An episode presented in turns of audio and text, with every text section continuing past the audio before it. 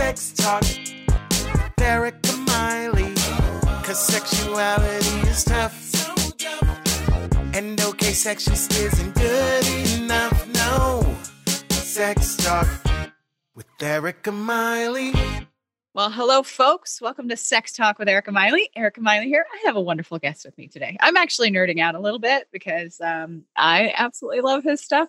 This is Dr. David Lay. He's the author of The Myth of Sex Addiction and Insatiable Wives, Women Who Stray and the Men Who Love Them, and tons of other amazing things, and that I'm really excited to talk to you about today.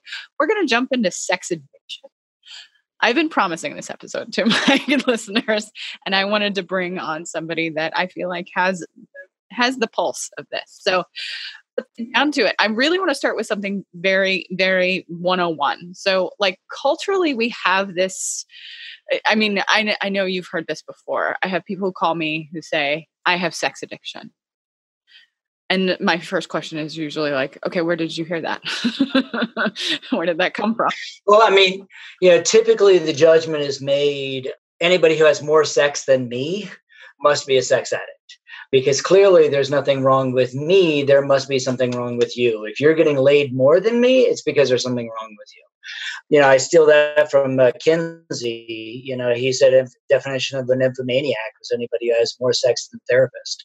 The problem that we have right now is that the idea of, you know, we have culturally adopted this kind of term addiction to really describe anybody who does something more than we like.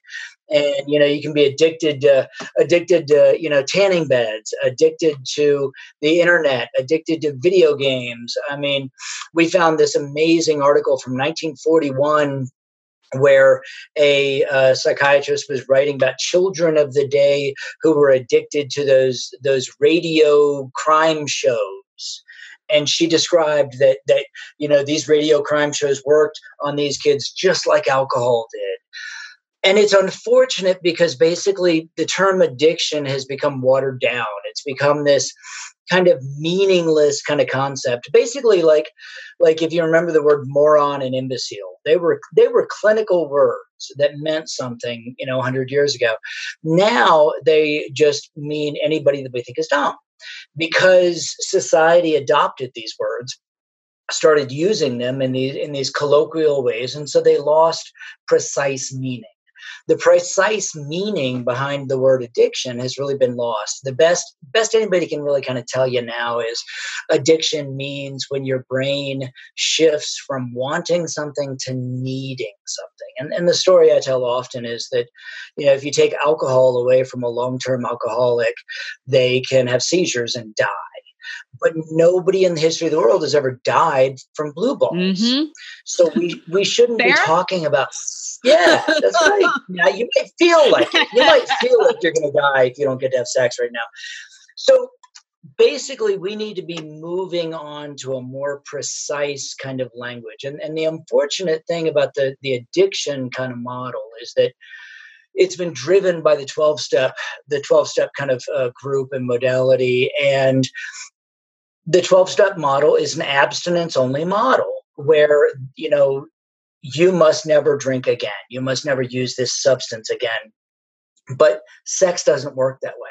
And the reality is alcohol doesn't work that way either. Most people who are dependent on alcohol get better on their own, return to a moderate level of use.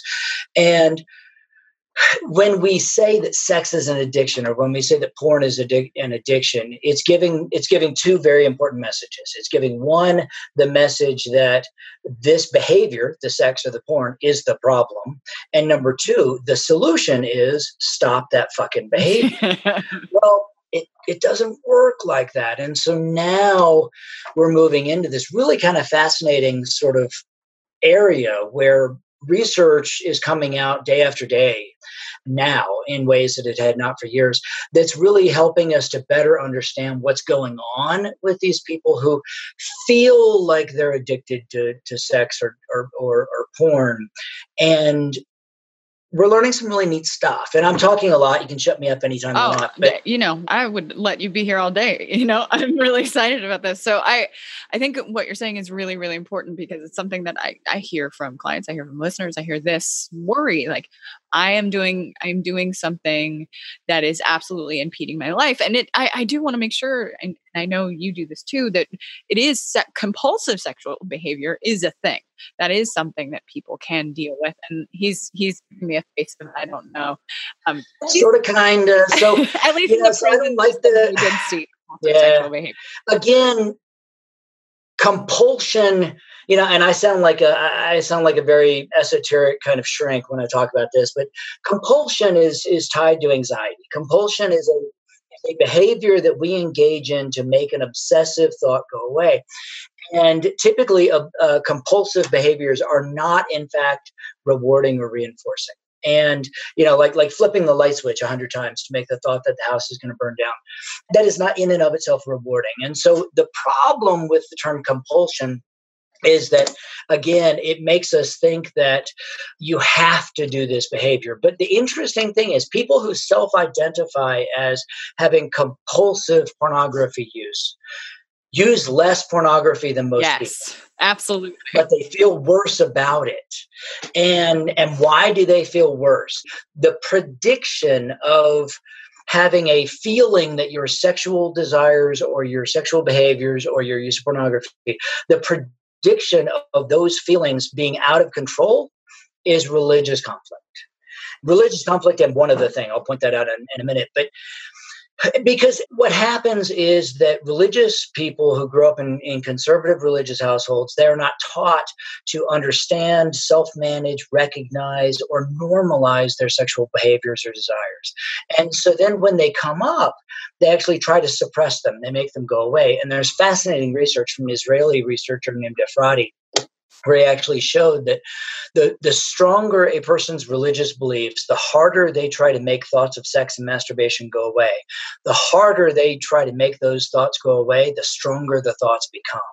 And so the people end up in this spiral where they try to make these thoughts go away. And then as the thoughts get stronger, they hate themselves. They feel like they are an awful, sinful, immoral, unhealthy person. And it feels like an addiction. But just because something feels difficult to control doesn't mean it is difficult to control.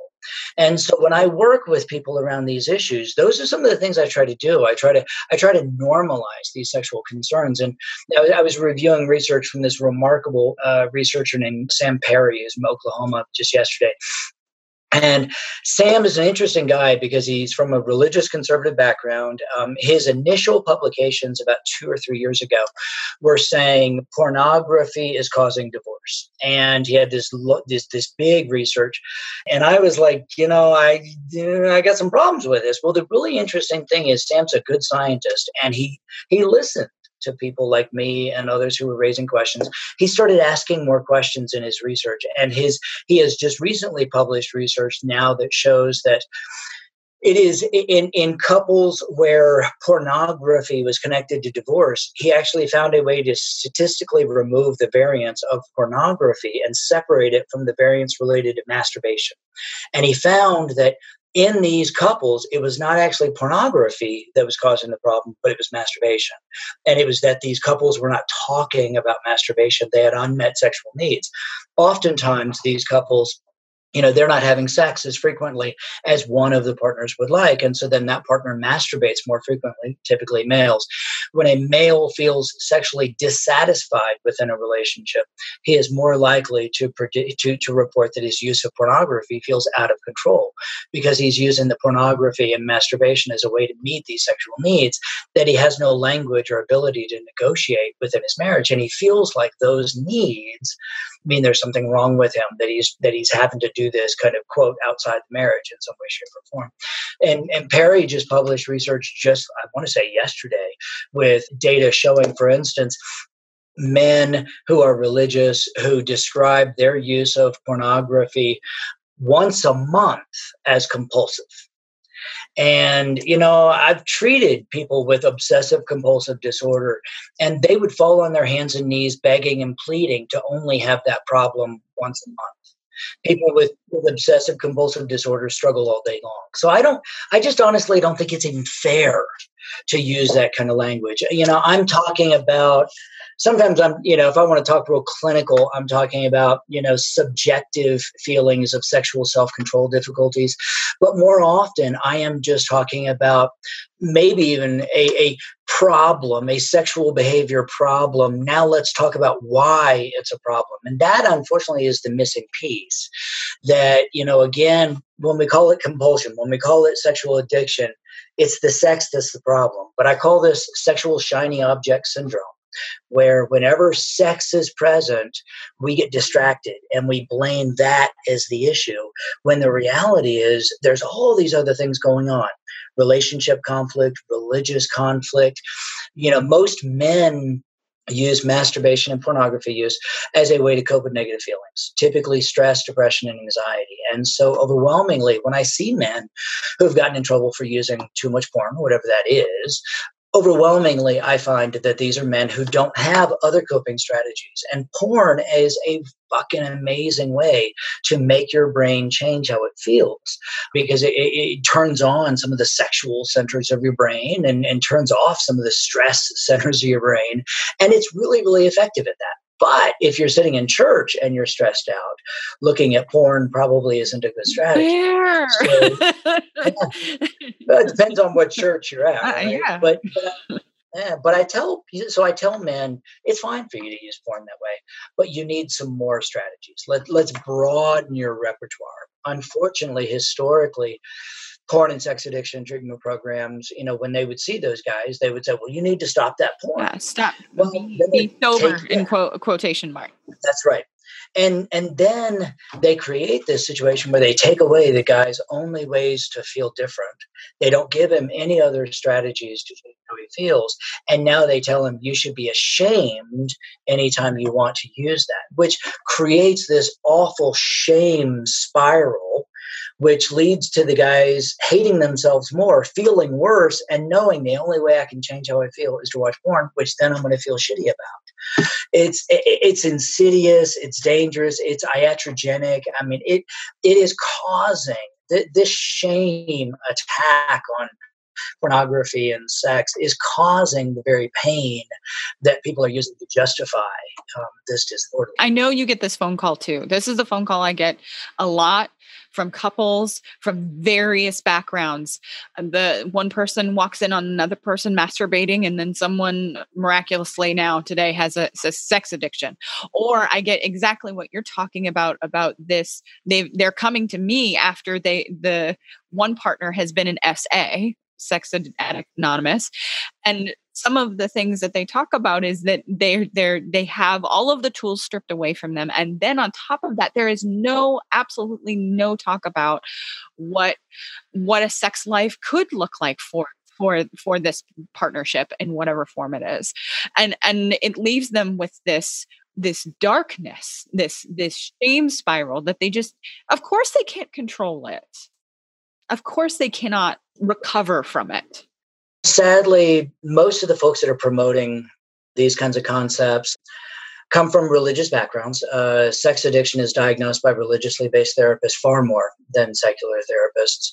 And that's not to bash religion. Religion is a very healthy, positive thing in people's lives. It reduces risk of substance use and emotional disorders, but it increases chances of sexual dysfunction because religions have not typically done a good job at teaching people how to normalize and understand and develop healthy sexuality, because they have been more focused on, you know, act-based models of sexual health. You know, sex outside marriage is unhealthy, sex within marriage is unhealthy, penis and vagina sex is healthy, penis and anus sex is unhealthy, heterosex is healthy, homosex is unhealthy. And they're very focused on what you do sexually as opposed to how you do it. And so what I talk to my patients about with these issues is, you know, we live in a different world now. We live in a world where we are accepting of homosexuality, where we are increasingly accepting of non-monogamous relationships. And we are recognizing that you can be a person of integrity and develop ways to do these sexual behaviors in a healthy manner, so long as you understand and accept your sexual desires and learn how to now negotiate and talk about them from a place of respect with your partner. And unfortunately, you know, we have this my way or the highway kind of approach to sex, that if you're not doing it the way I think you should, then there's something wrong with you. And unfortunately, I just don't think that that's productive. It's not very productive for most couples. The neat thing, you know, and I cuss a lot, but, you know, people who cuss more are more honest because we're not filtering the information. Yeah, we're not filtering the information before we give it to you. But even though I cuss a lot as I talk about these issues, pastors and ministers around the country are coming to my trainings to learn how to talk about sex with their patient, with their pastor, with their congregations and such, because they're recognizing this is a big, big issue. And telling people, well, just don't watch the porn. You know, porn is satanic, or, you know, porn is a public health crisis, etc. Talk about it. Talk about a distraction. It's interesting. All of the states that are passing laws about, you know, to restrict access to pornography, they are also passing laws to protect access to guns. They are identifying pornography as a public health crisis, but protecting people's access to high capacity magazines for machine guns and stuff like that. Yeah. As far as I can tell, there's about 2 guys that died over the past 2 or 3 years as a result of pornography. One guy in Japan had a 2-ton collection of pornographic magazines. He had obsessive compulsive disorder, and the magazines fell on him and smothered him. Another guy was shot to death by his wife because she was so frustrated that he kept adding pay-per-view porn back onto their cable package, and so she finally pulled out a gun and shot him. As far as I can tell, those are the 2 deaths caused by pornography. But guns and cigarettes, for instance, kill millions of people. Why are we not worried about those issues? Why are we so focused on pornography?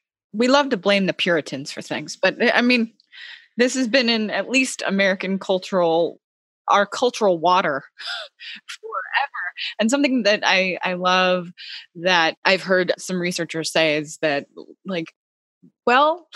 every time there's a technological boom in something, we figured out a way to do something about sex with it. And with the internet, it's porn. It's porn, but also, you know, it's teledildonics. I know a couple that while one partner was in Antarctica for 6 months, they used remote-controlled sex toys over the internet to have sex with each other. And I think that probably reduced the chances of infidelity while they were apart because they could maintain that sexual connection. That's extraordinary. But we don't talk about that stuff. Instead, there's always this panic. I mean, when the post box was invented in the 1850s in London, the postmaster general later who invented it, he later said that he regretted it because it led to an epidemic of female infidelity, because now women could communicate with strange men without their husbands or their parents or the postman keeping them pure. And every new technology leads to some change in relationships and in sexuality as people look at it and say, wow, you know, I could do this, you know, deep fakes. You know, we've got Congress yesterday talking about the real dangers and issues of deep fakes. And one of the big uses of deep fake technology right now is to make porn of people that you would really like to see naked having sex, but you can't. And so here is this way to take this fantasy out of your head and put it in the computer for other people to see and for you to watch and make it feel real. That's good, and it's scary, and it's weird, and we're going to have to adapt to it. And I guess my sort of real challenge with all of the panicked reaction to sex is that there's always this, we should just stop. We should just put on the brakes. That should not happen. We should not allow that to happen. Welcome to the real world, where we have to accommodate and adapt and adjust to these issues, and that's where success happens. Absolutely. So I do want to ask this question because I have a lot of listeners who are brand new to even exploring the idea of their own sexuality, or they're actually, they may even be looking for sex therapy. Like, if that person was just about the phone, what would you say to them? Like, what would be that first thing that you would encourage them to do? You know, I am exploring this strategy of inviting people to sit down and figure out what your sexual values are. What are the things that you prioritize? What are the things in sex that you think are important? What are the things that, when you think about good sex, what is it? Is it about orgasm? Is it about connection? Is it about cuddling? Is it about this kinky behavior? Is it about being a moral, spiritual, religiously, acceptable person as you are being sexual? Sitting down and figuring out those values, I call it your sexual priorities. That helps you then figure out, and we start to look at sex as a multidimensional thing rather than just sex, right? And when we start unpacking it, then the next question is, well, where'd you get those values? One of the questions I ask people often is, who's your sexual role model? How did you learn? How did you learn to be a sexual being? Oh, I want everybody to write that down right now. Take the earbuds out of your ears and write that down. What a hell of a question. Isn't that good? Yeah, I'm very proud of that one. I'm getting goosebumps over here. I think that's a fantastic way to really unpack this. Sexuality is dynamic. It is a whole part of us. It is not just this one thing we do with other people. And unfortunately, people only really think about sex. They're taught to only really think about sex when they're horny. And when we're horny, we are more impulsive and we have less judgment, and it's a little more difficult to fit that kind of sexual stuff into our ethics and our self-identity. So when I start asking people to think about sexuality in these ways, it takes us now into the direction of how to make sexuality a part of who you are. And I think that that's how we move forward. I mean, most of the patients that I've worked with over the years who struggle to control their sexuality, one man that I worked with had 2 or 3 different therapists who called him a sex addict. His wife called him a sex addict. Their pastor called him a sex addict. And the guy, he would get caught looking at gay porn, and he would get caught going to dirty bookstores. He sat down with me, and in the first session, I had him do the Klein sexual orientation grid. It's an assessment instrument around sexuality and orientation. And he said, I'm bisexual. And okay, so now we moved forward in treatment, helping him to integrate and accept that sexual identity as part of himself.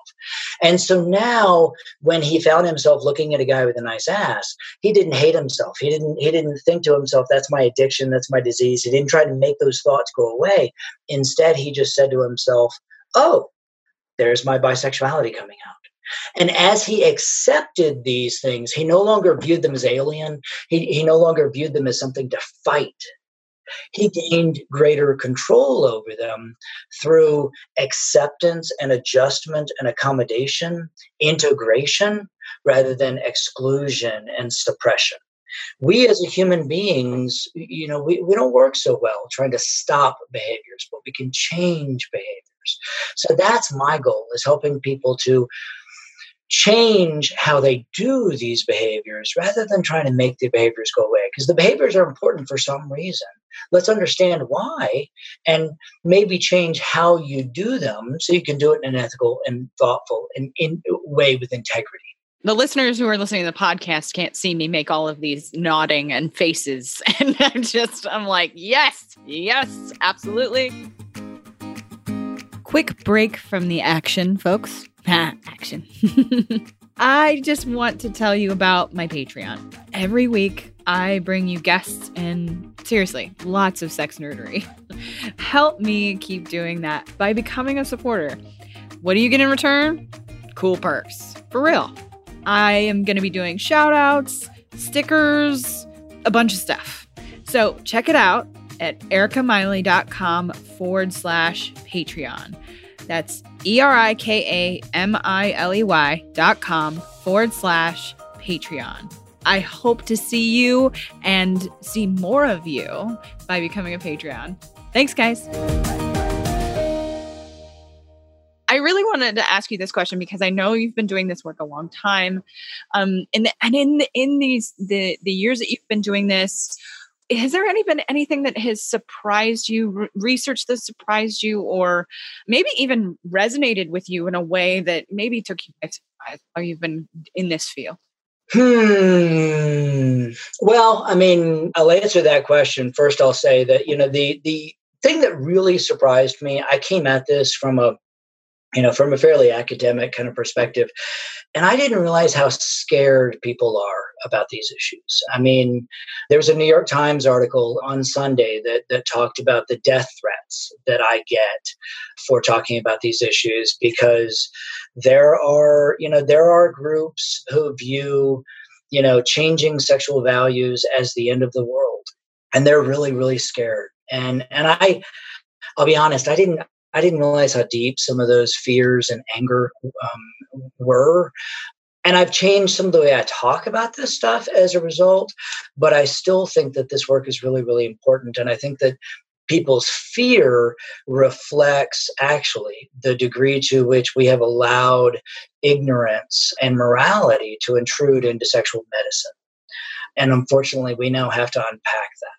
Yeah, in terms of research that sort of, shocked me and that made me sort of rethink some of my thinking, there has been some research there's a really remarkable researcher at Bowling Green State University in, I think, Ohio, a guy named Josh Grubbs. And he has really unpacked a lot of research around people's attitudes towards pornography and such like that.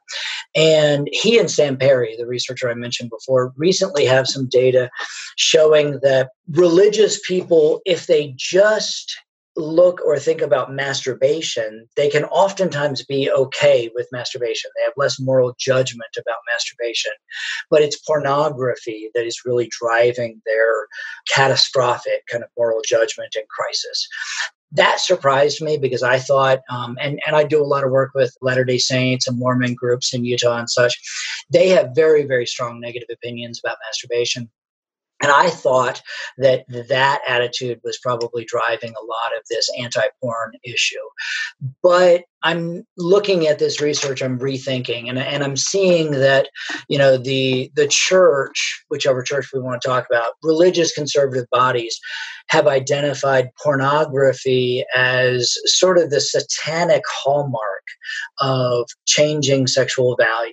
And they have programmed people to view pornography as this, this absolutely catastrophic moral social crisis, which is what's driving a lot of people's fear and panic about it. And then we don't teach couples how to talk about it. Couples that watch porn together have healthier sex relationships, but couples where one partner watches porn in secret are more likely to be unhealthy.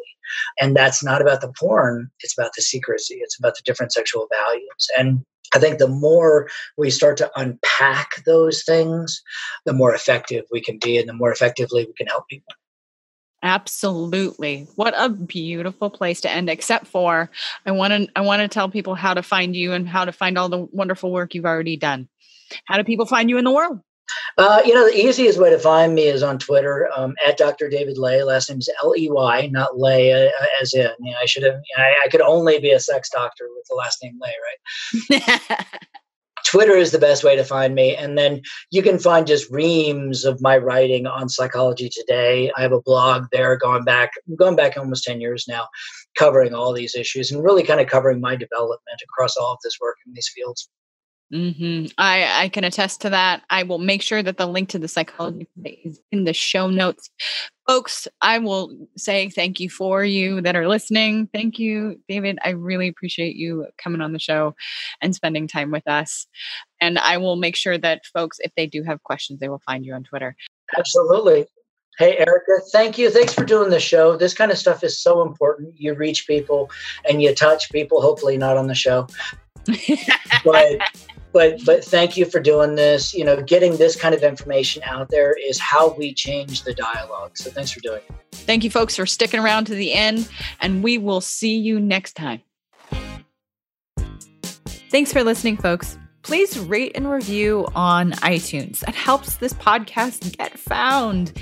If you leave a 5-star review, let me know about it on any social media, and I'll shout you out on the podcast. You can find my website at ericamiley.com. You can find me on Facebook, the Gram, and Twitter. See y'all next time.